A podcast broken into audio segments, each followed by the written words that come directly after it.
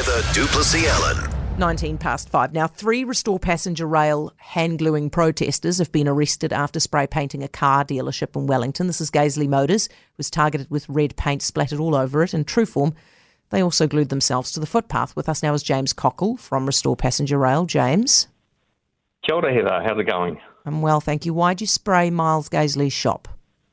Because those cars are a symbol of the excesses and wealth inequality in this country, and it correlates directly to the, being, the damage that's being done to our planet. So we're sending a, a strong message to the New Zealand people. Let's stand up against luxury emissions and rein in the excesses of the mega rich. Did you also spray paint his brother Oliver when he came out to see what was going on? I do not. Uh, I don't know. I don't believe we did. There may have been a, a small amount of um, of, of, you know of something that might have got on him, but I don't know. I don't know. I haven't been able to to clarify, you know, to confirm that. I noticed the Herald printed, um, you know, simply printed what he'd said, which is that he was covered head to toe. And I think that, you know, it's important reporters check these things before just printing them. Are the are the three of them charged yet? Um, yeah, I, I'm not 100 percent sure what for, but yeah, they have been they have been released. I mean, obviously you know what for. It's just you don't know what the charges are. Yeah. Oh, that's what I mean. Yeah, I don't know specifically what the charges are, but I but I do know why they did it.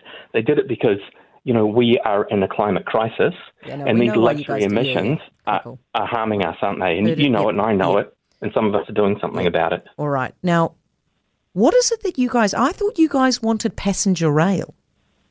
Yeah, yeah, we do. We do. Well, we want. can't we give you passenger, passenger rail. rail. Miles hasn't got permission to give you passenger rail. All the power, has he? No, no, but it's the mega rich um, and the, the people that are shopping at, at shops like his and, and people like him who are making money out of these cars that are, are stopping it. I mean, he's he himself has put in, um, you know, things to, to try no, and block James, come um, on. mode shift. How is Miles Gazley stopping your passenger rail?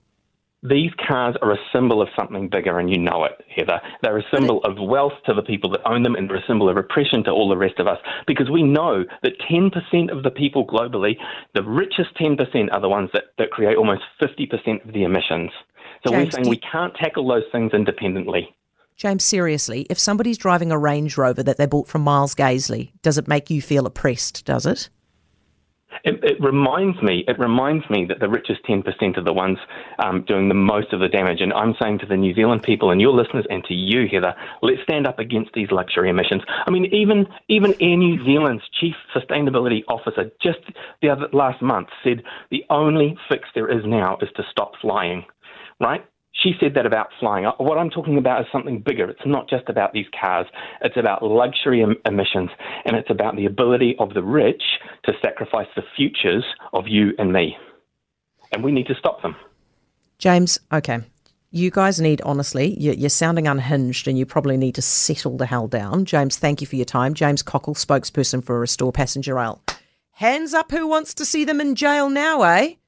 Hands up who. By the way, I couldn't agree with James because guess what? I bought a Range Rover from Miles Gazley and I love it. For more from Heather du Plessis-Allan Drive, listen live to News Talk ZB from 4 p.m. weekdays or follow the podcast on iHeartRadio.